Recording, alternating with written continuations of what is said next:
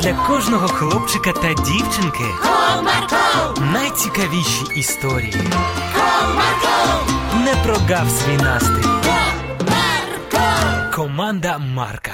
Привіт! А ви маєте домашніх тваринок? Чи помічаєте ви за ними дивну поведінку? Сьогодні я вам розповім про собачку Нессі, яка почала себе дивно поводити. Цікаво чому? Тоді слухайте.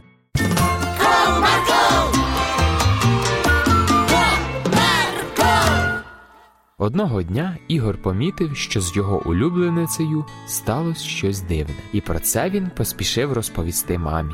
Мамо, ти бачила нашу собачку Нессі? Так, синку, бачила. Вона он в дворі на сонечку лежить, гріється, поки ще сніжок не випав. А ти не помічала нічого дивного? Про що ти говориш? Пішли покажу. Хлопчик взяв маму за руку і почав тягнути у двір. Вони швидше вийшли з будинку і підійшли до собачки, що вже кілька років жила з ними в будинку. Подивись, наша Несі якась не така. А що в ній змінилось? Ну, вона стала більшою, виросла чи що. Синку, наша Ненсі стала більша не через те, що виросла. Скоро вона стане мамою. В її животику зараз маленькі щенята, які незабаром народяться. Що? У нас буде багато щенят? Так, любий. Ура! Радісно підстрибнув хлопчик. У нас буде багато собак. Я буду гратися з ними цілими днями. З того часу хлопчик кожного дня підходив до Несі, грався з нею, гладив їй животик, розчісував шерсть та все не міг дочекатись, коли народяться маленькі щенята. Ось одного ранку мама покликала Ігора. Доброго ранку, синку. Пішли, дещо покажу тобі. Що?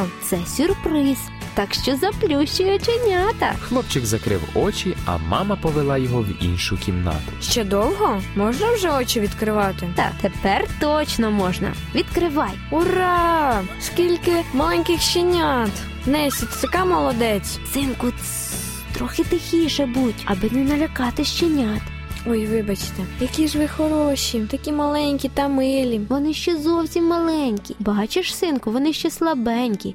Дай їм час, і ти зможеш гратися з ними у дворі. Здавалося, Ігор ніколи в житті ще не був таким щасливим. Минали дні. Хлопчик після школи одразу швиденько біг додому, аби провести час зі своїми домашніми улюбленцями. Він навіть покликав однокласників Іру і Данилка, аби познайомити їх зі своїми щенятами. Друзі, заходьте. Зараз я покажу вам своїх маленьких друзів. Заходьте сюди. Вау, які вони малесенькі, хороші такі. Вони такі шустрі, одразу стрибають до рук і виляють хвостами. Це вони так показують, що хочуть гратися. Мені тато розповідав. Такі класні. Тепер вони всі будуть жити у вас. Поки ми не знайдемо людей, які будуть добре про них піклуватись. Вони житимуть у нас, а потім ми їх віддамо іншим господарям. Дітям було дуже добре проводити час з щенятами. Вони бавилися з ними, гладили, кидали іграшки, аби ті гралися з ними. І тут Данилко побачив дещо незвичне. Ігоре, подивись, один песик постійно влізається і падає. Якийсь він незграбний. Так, якось дивно він рухається. Піду покличу тата. Можливо, з ним щось трапилось? Тато, тато! Так, синку, що таке? Там з щенятком щось не так. Пішли подивишся. Гаразд, ходімо, я його швиденько огляну. Зайшовши в кімнату, тато деякий час спостерігав за песиком і зрозумів, що щеня сліпе. Він постійно врізався і не розумів, куди йому йти далі. Думаю, я знаю, в чому справа. В чому? Це щеня нічого не бачить, тому його поведінка здається дивною. А коли він зможе нормально бачити? Справа в тому, що щенята починають бачити на 12-15 день після народження.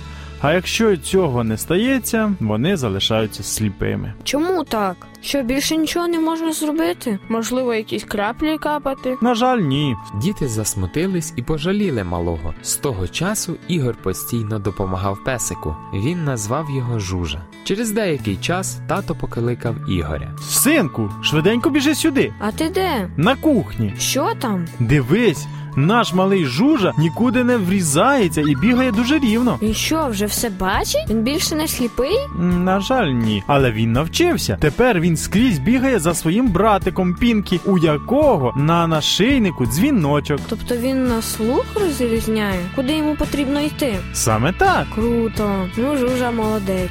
Ми так само можемо бути провідниками для людей, які не знають Бога, розповідати їм про його любов і вести їх до спасіння.